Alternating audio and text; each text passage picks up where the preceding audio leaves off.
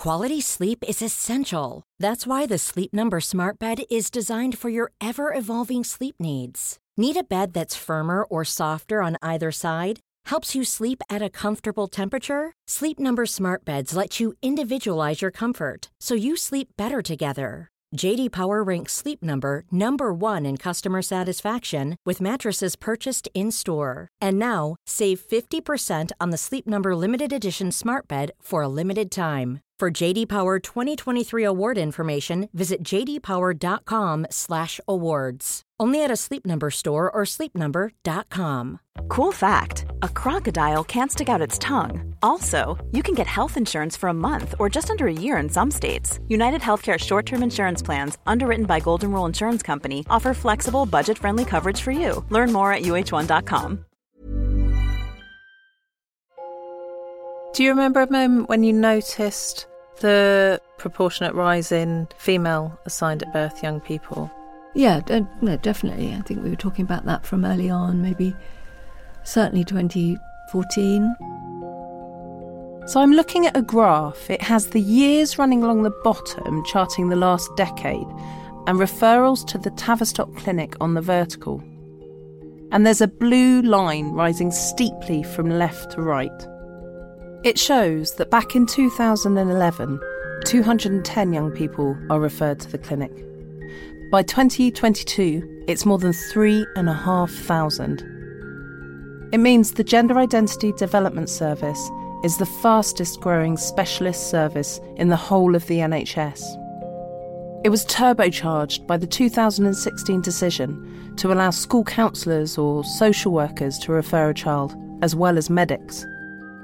But that's not all.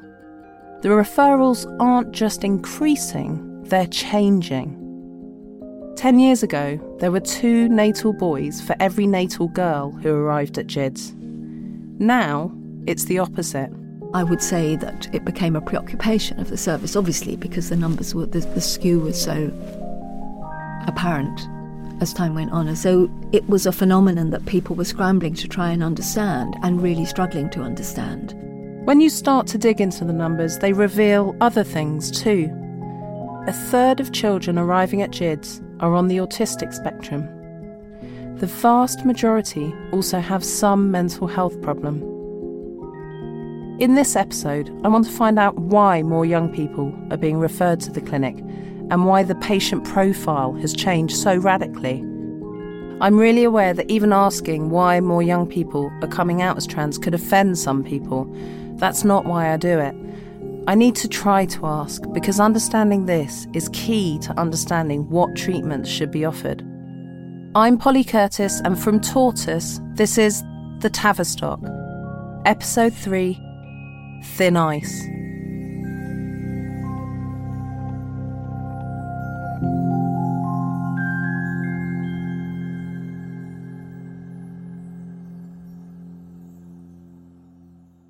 I'm in the middle of trying to make sense of this phenomenal rise in referrals of trans people.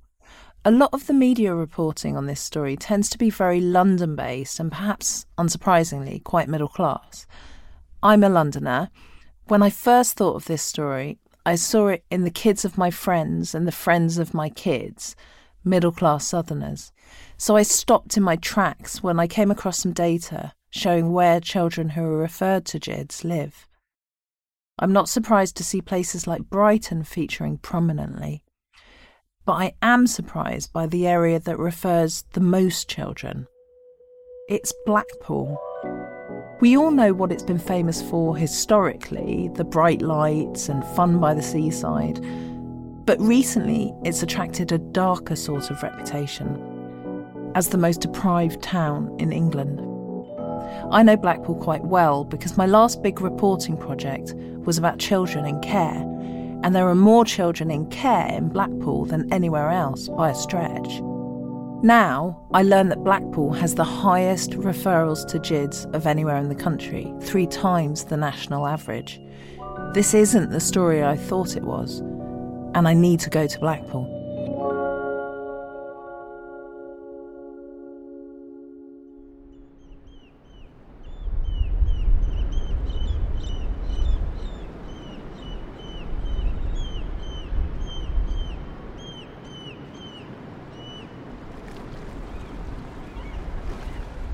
My name's Jay Sargentson. Um, I'm transgender, uh, male to uh, female to male. Sorry, um, and I live in Blackpool.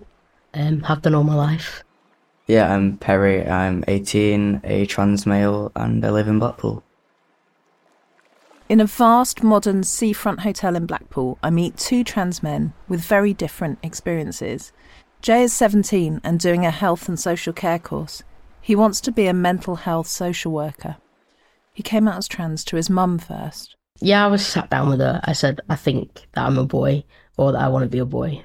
Um, and she just told me it was it was good and that she accepts me and she she supports me. She's always known and she'll get me the best support that she has and she continues to this day to carry on trying to speed my support up and get it to where I want it to be. She sounds like a hero. Yeah, she Yeah. she is my hero. Yeah. Jay cut his hair short and came out on Facebook soon after. He had a support worker at school who helped him change his name by deed poll and agreed to be his witness on the document.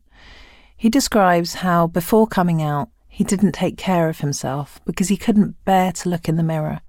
He says he still struggles with how he looks and dreams of going on T, that's testosterone. But it's a long wait. He's been on the GIDS waiting list for four years and has just been told he's being transferred to the adult waiting list as he's 17. It just feels like the longest way of my life. Like it's nearly been like five years. Like that's how long I was at high school for. The weekend after we meet, it will be his 18th birthday, and he's having a big party in a pub in nearby St Anne's. I asked Jay whether he realised there were so many young people in Blackpool being referred to GIDS. I didn't even know that myself. Like, I didn't think there was a lot of transgender people or people like uh, with this community getting referred to that gender clinic or things like that. He doesn't know many other trans people, apart from Perry. I was sitting in, in class one day. People were like picking on me, um, as they did. So then my friend turned around and said, like, right guys, this is Perry. Perry is trans, see him from now on. I remember I just started crying and I was just like, oh my god, like, yep, that's it. I've read about Perry in the local paper because he's crowdfunding for top surgery. That's a double mastectomy. He's 18, has left school, and is looking for work. He's got an interview at a drag bar next week. Perry told his mum he was trans in a text message when he was 14. She texted back, Come back to me in a year if you're still feeling this way, then we can talk. Growing up, I kind of like hated myself. I didn't know why. Like, I just wasn't comfortable being me. Obviously, I never like had a pinpoint to it. After coming out at school, he was badly bullied. just just nasty kids. Like I got bullied for having red hair, and then I got bullied for having no eyebrows, and then I got bullied for being like overweight, and I got bullied for being trans, and, and it's like if there was a fight going on, the teachers knew it was me. It'd be one of them where you'd hear the radio, Perry's like getting it again. And I remember one day, literally, I was surrounded by about hundred kids. What were they saying? Oh, they really like battered me, and there was like no teachers around for some reason. My friend group just kind of sat there and watched, and then I got in trouble for it, and I got put in isolation for four days. There was some support at school, though. He had a friend who came out before him, and there was one supportive teacher who bought him a chest binder.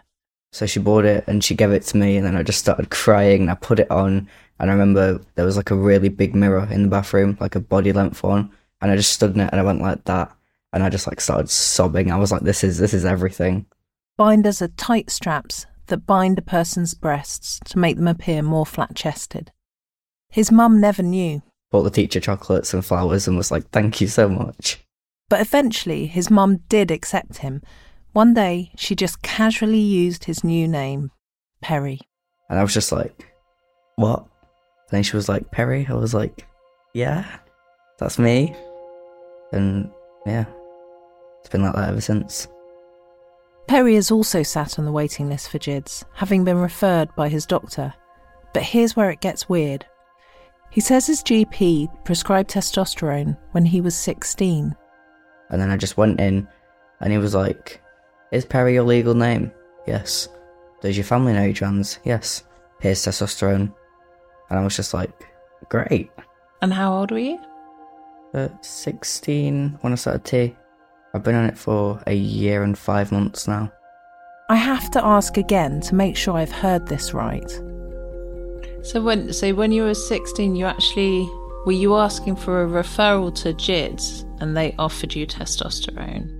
Well, I got the referral as well, and then yeah, because I I tried going privately for my testosterone, but something messed up, so I wasn't able to get it. And so then I just walked in and was like, "Can I have some testosterone?"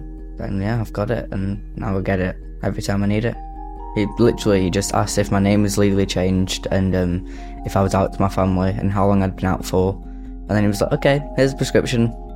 You need to inject it in your thigh or your bum, and you can get it from the chemist over there." To be honest, I'm pretty stunned by this that a 16 year old can get testosterone from his GP without counselling or going on puberty blockers first. This is way more free and easy than anything Gids has ever been accused of. Within weeks, he discovered new hair on his body, then his voice broke. He was on his way. I was actually literally over the road at a tram stop, and an old couple came to ask me what time the tram was at, and then they said, Thank you, sir. And I was just like, You're welcome. Ah, that's right. They got it right. And I was so happy. Was that the first time ever? Yeah. Just th- that little old couple, and like it made such a difference. And obviously, to them, it's just being polite. And to me, I'm just like, I still smile at that today. Because it, it just made me feel great. It made me feel like almost valid in a way. Perry has his blood monitored every two weeks and injects himself with testosterone every three. He's now on the adult gender clinic waiting list. I'm confused by this story. I think of the guidelines that require counselling before treatment. I think of my 16 year old, and if they were prescribed testosterone for life without having counselling first, well, I think I'd be pretty shocked. I would want to know. I'm starting to wonder whether what I'm hearing might explain why Blackpool's referrals to GIDS are high. It has schools that support children to socially transition without parental support, and testosterone is being prescribed by a GP. Perry and Jay also both mention a very active LGBT plus support group which encourages young people to seek help. I ask Perry outright, why does he think the referrals are high? I mean, it doesn't surprise me. Like, uh, I remember when I um when I came out in high school, and then literally about two weeks after I came out, there was this whole group of trans kids that weren't there before. Group of them in all the different years, and I was just like, okay, So how many? maybe four in the year below me. There was like I can't even count the number of like the younger kids, like year seven, year eight. So it was so many. It's also true that in Blackpool, lots of families have social workers, and part of their job is to signpost people to other services. They're more likely to make referrals. I look again at the statistics that show Blackpool has the highest referrals. They're 317% higher than the national average. In 2018, that was 35 children. That was the year that Perry came out and he noticed all those other children in his school coming out too. Maybe it was just a blip in time. There's one other really interesting thing about Perry's story. There's something. There's a picture. We're talking about his job interview, and he shows me some pictures of him in drag. Oh wait, I'll show you another one. Actually, I'll show you. I'll show you a Halloween one. It's Halloween. I I enjoyed that look a lot. So how like looking at this picture, I mean you look absolutely gorgeous, like big red horns, very kind of like black cat suit with a with black boots. You look quite feminine in a way. Tell tell me about that. Yeah, like I've had it a lot, like especially off my mum and friends Have been like, okay, but you're trans, so why are you gonna be a drag queen? Like I'm at that point in my transition with myself where I don't see myself like as a trans male anymore. I'm just a male. And like it's actually quite annoying because I'll be picturing like drag outfits in my head, and in my head I'll just see myself like with a flat chest and a male's body, and then I'm like, yeah, this outfit's gonna look great. Never mind, no, it's not. Can't wear that. Not gonna work. Why wouldn't it work? Because like obviously some drag outfits like are very revealing of the chest area. They'd be like low down or whatever. So then like my binder would just be in the way and it wouldn't look very flattering. This is one of those moments where my brain is struggling a bit. For someone like me, who's never questioned my gender, this is hard to understand. Why, after everything, does Perry want to dress up as a woman? Painting your face and dressing up and like having this kind of other side to you. So I, I don't really see it as dressing up as a woman, I see it as like an art form.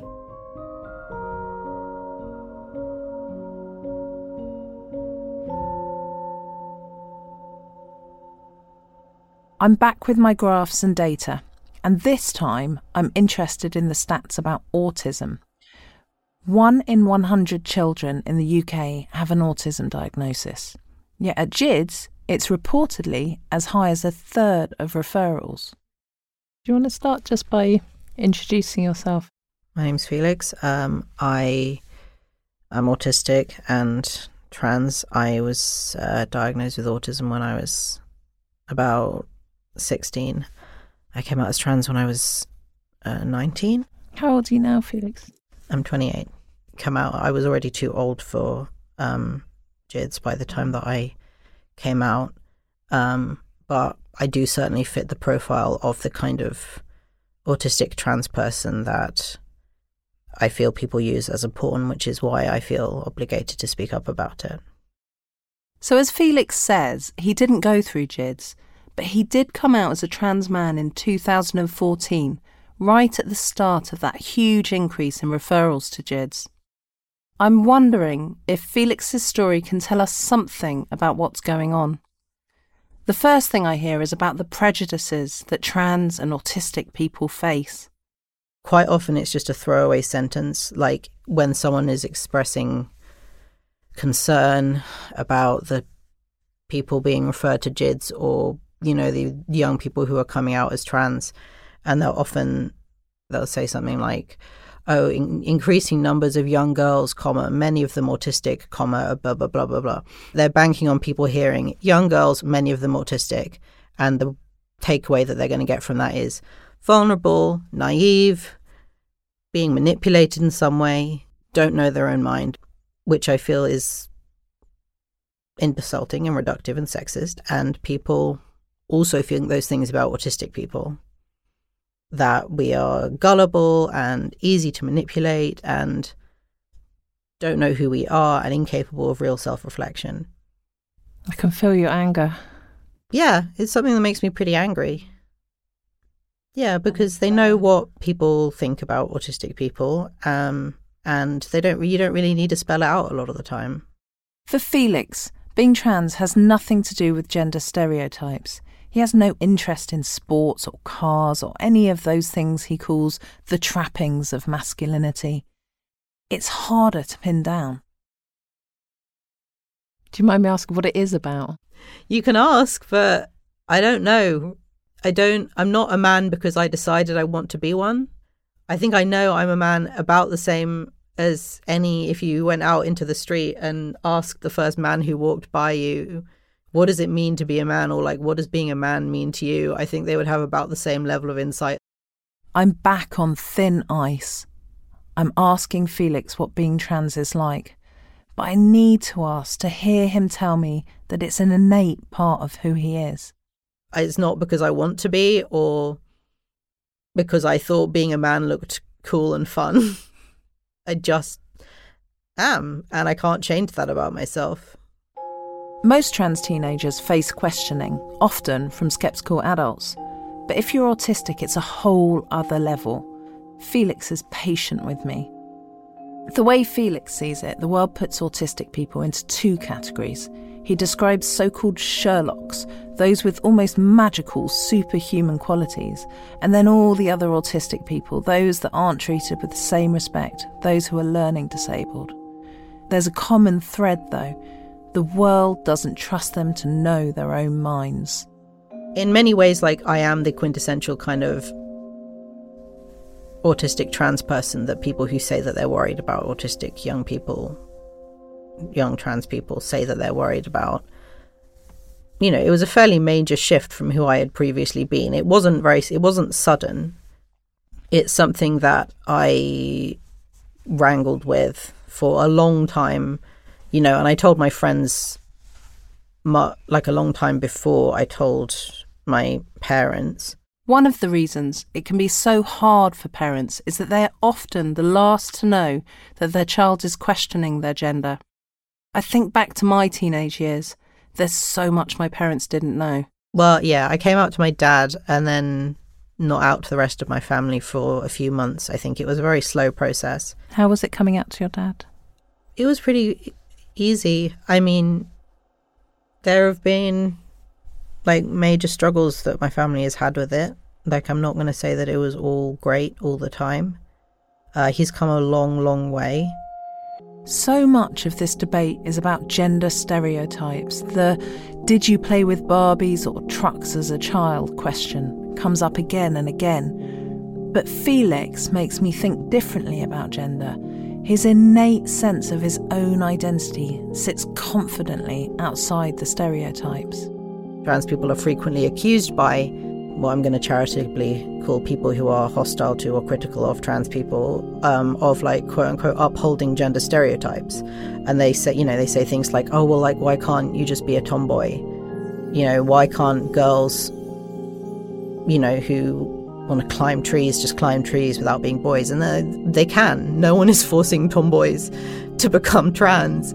I wasn't a tomboy. My sister was a tomboy. She's not trans you know, so this accusation has never made a lot of sense to me. I don't think I am upholding gender stereotypes in the way I live my life. I, yeah, I was a girly kid. I'm a, I'm a girly man.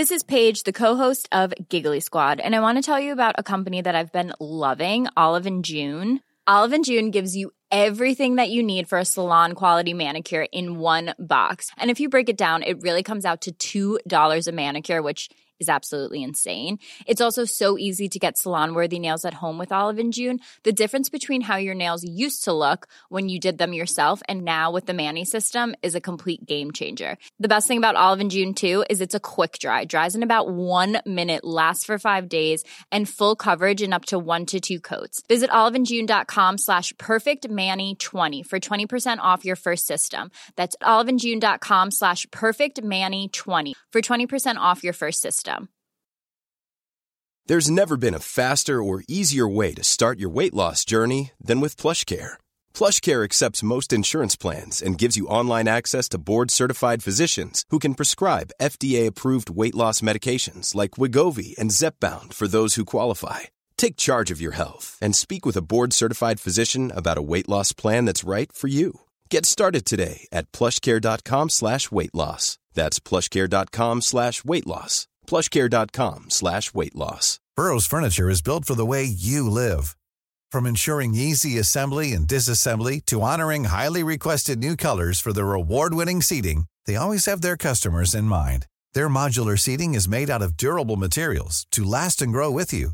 And with Burrow, you always get fast, free shipping. Get up to 60% off during Burrow's Memorial Day sale at burrow.com slash ACAST. That's burrow.com slash ACAST burrow.com slash ACAST.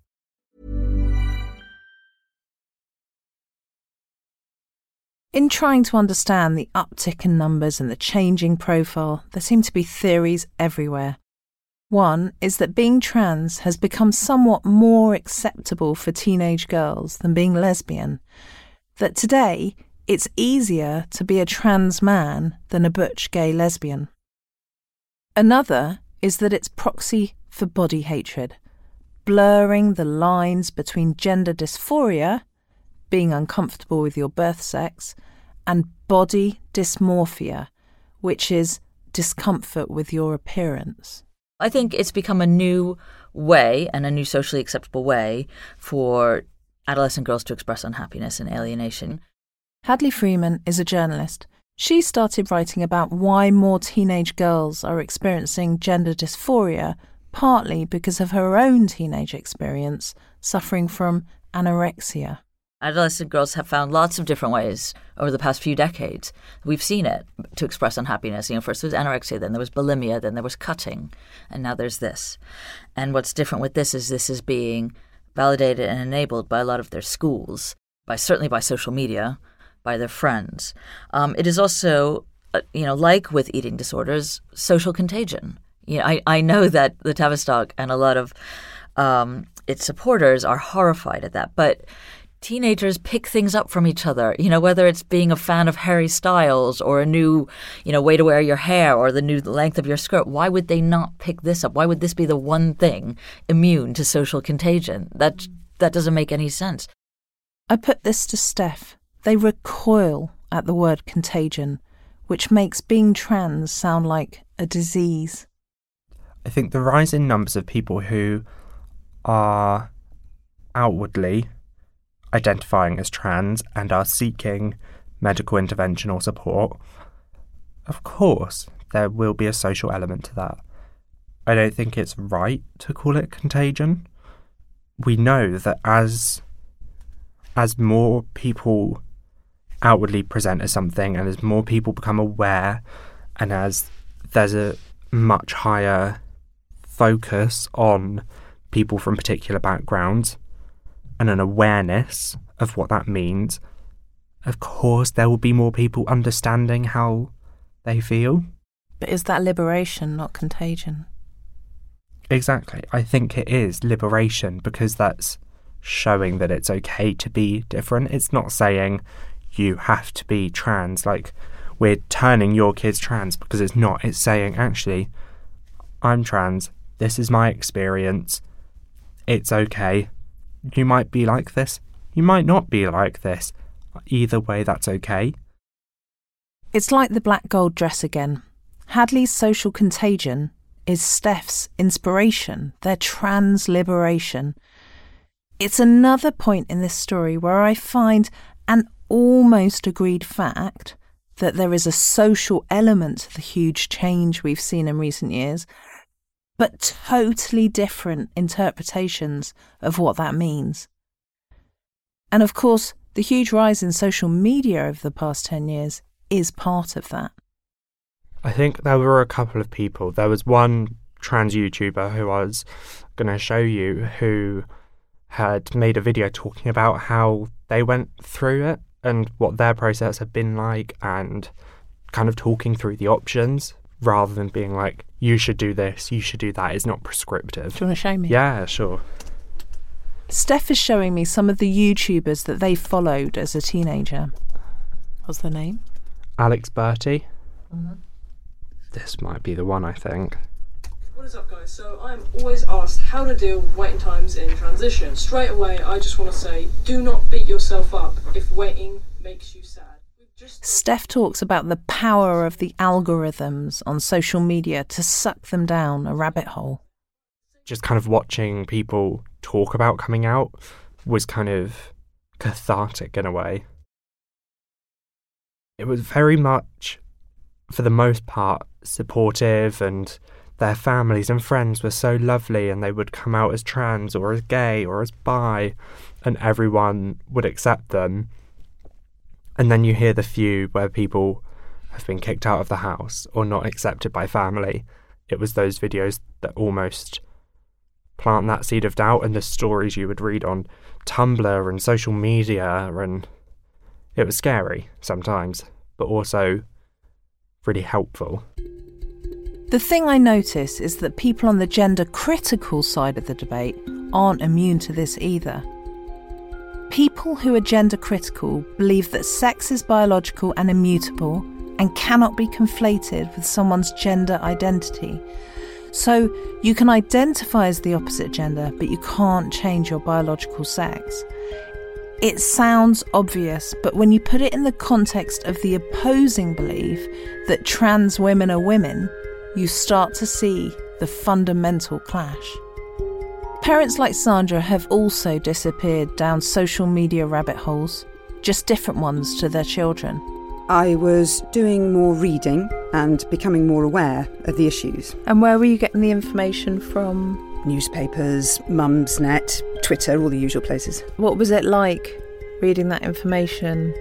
It became more and more alarming. So each side in this debate uses media to create its own echo chamber, pitting YouTube against the Times, TikTok against Twitter, generations divided by the platforms they hang out on. And I have been told by people I know that I've been radicalized on Twitter, whereas I just think, no, what I found is that I'm not alone in still believing what I've always believed, and that's a huge relief.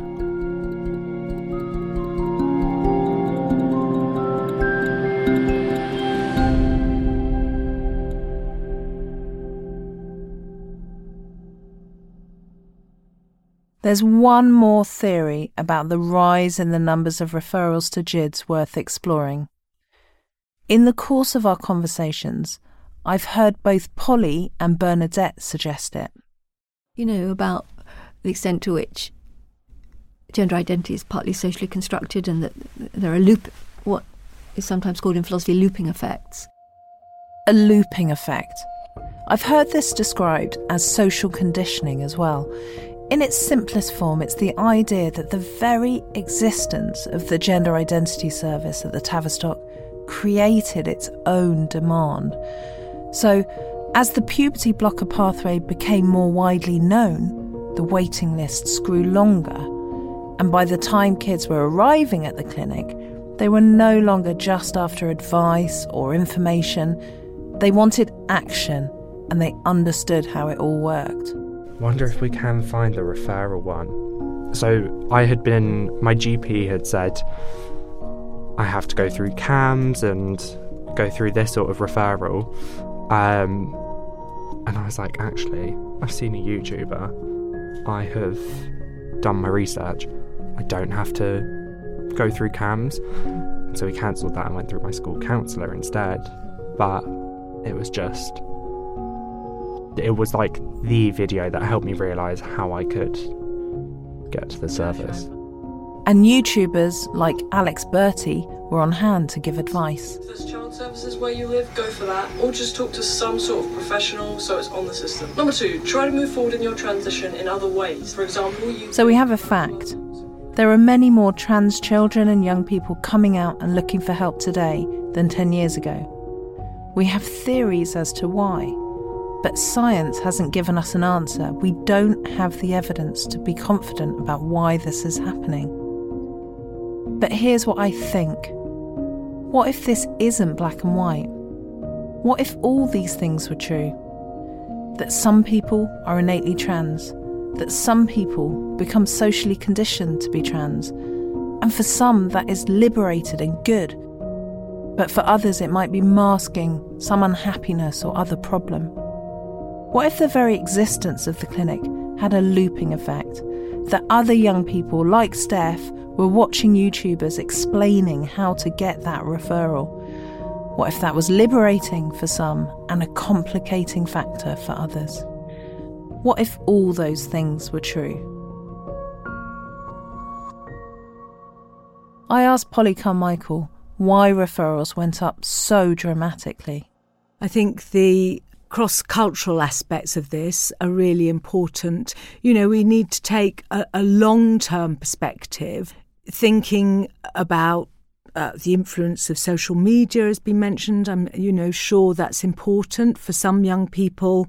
Thinking about acceptability of um, gender behaviours attached to a gender, uh, thinking about the timing of puberty. So I think there are many factors, and you know, unfortunately, there isn't going to be one simple answer um, that applies to all young people.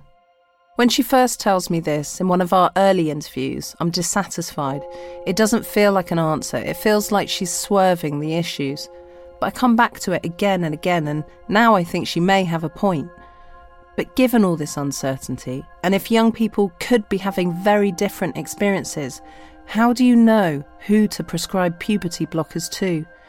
And who needs other sorts of therapy? I'm curious to know if Polly ever reconsidered that 2011 decision to start the puberty blockers. Was there ever a point when you stopped and and said, "What, what what's going on here? Are we doing the right thing?" Gosh, we're continually saying what's going on here. I think you know, working in a field where there is. Uh, uh, still a lot to learn. And I think, you know, in that context, one is always evolving, looking at the data, thinking about what one's doing. I'd almost ask a question back of you, which is uh, what respect, in what respect, what aspects of the model um, would change? Because I think the model is such that you, you know it, it accommodates, um, if you like, those changes. I find Polly's confidence in the service she runs, in the face of the increasing opposition, extraordinary. Back in 2017, the referral numbers are ramping up, the waiting list is growing, and NHS England is pumping in cash. GIDS is bringing in new clinicians who are starting to question what is happening. The debate about what it means to be trans, why, and what should be done for these young people is starting to play out between clinicians in clinics and meetings. Then my colleague uh, said, oh, I think you're, you're transphobic. I think this, you know, what you're saying is transphobic. And I was just really shocked, like, oh my God, like, I've never, I don't think I'd ever heard that word before, but I knew it was really bad and it felt like being called racist. And like, I was just like, initial, like panic, like, oh God, what have I done? What have I said? and the Tavistock is left divided. Next time, in episode 4, the internal divisions spill out into the open. You know, there's a sort of myth to think that the service was ever completely harmonious and everybody thought the same. If you have a fundamental problem with the way in which care is offered to this group of young people, whilst one can hear some concerns, one doesn't necessarily accommodate them.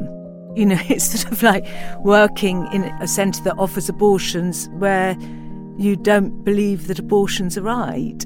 I'd leave and I'd cry. I would cry to my mum outside Tavistock, and then I'd cry when I got home, and, and it just felt like no progress was being made because they were very much hung up on, are you sure? Like, so we know that the service takes an affirmative approach controversial words, raising your eyebrows. Yeah, I wouldn't um, agree with that. You wouldn't agree with that? No, I, I, I, think I think it's much more complex, much more nuanced than that.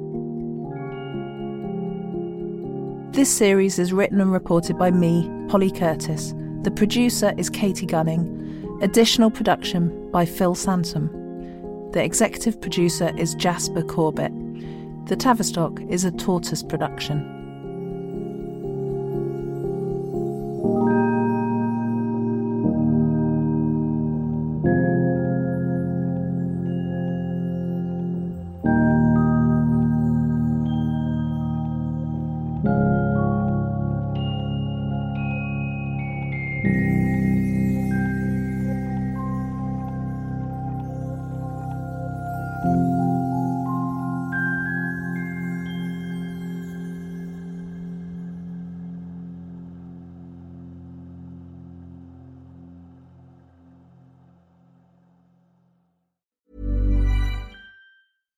Small details are big surfaces. Tight corners are odd shapes. Flat, rounded, textured, or tall. Whatever your next project, there's a spray paint pattern that's just right. Because Rust new Custom Spray 5 and 1 gives you control with five different spray patterns. So you can tackle nooks, crannies, edges, and curves without worrying about drips, runs, uneven coverage, or anything else. Custom Spray 5 and 1 only from Rust-Oleum Planning for your next trip? Elevate your travel style with Quince. Quince has all the jet setting essentials you'll want for your next getaway, like European linen, premium luggage options, buttery soft Italian leather bags, and so much more. And it's all priced at 50 to 80% less than similar brands. Plus, Quince only works with factories that use safe and ethical manufacturing practices. Pack your bags with high-quality essentials you'll be wearing for vacations to come with Quince. Go to quince.com slash trip for free shipping and 365-day returns. Mom deserves better than a drugstore card. This Mother's Day, surprise her with a truly special personalized card from Moonpig. Add your favorite photos, a heartfelt message, and we'll even mail it for you the same day, all for just $5. From mom to grandma, we have something to celebrate every mom in your life. Every mom deserves a Moonpig card. Get 50% off your first card at moonpig.com. Moonpig.com. From BBC Radio 4, Britain's biggest paranormal podcast is going on a road trip. I thought in that moment, oh my God, we've summoned something from this board. This is Uncanny USA. He says, Somebody's in the house, and I screamed. Listen to Uncanny USA wherever you get your BBC podcasts, if you dare.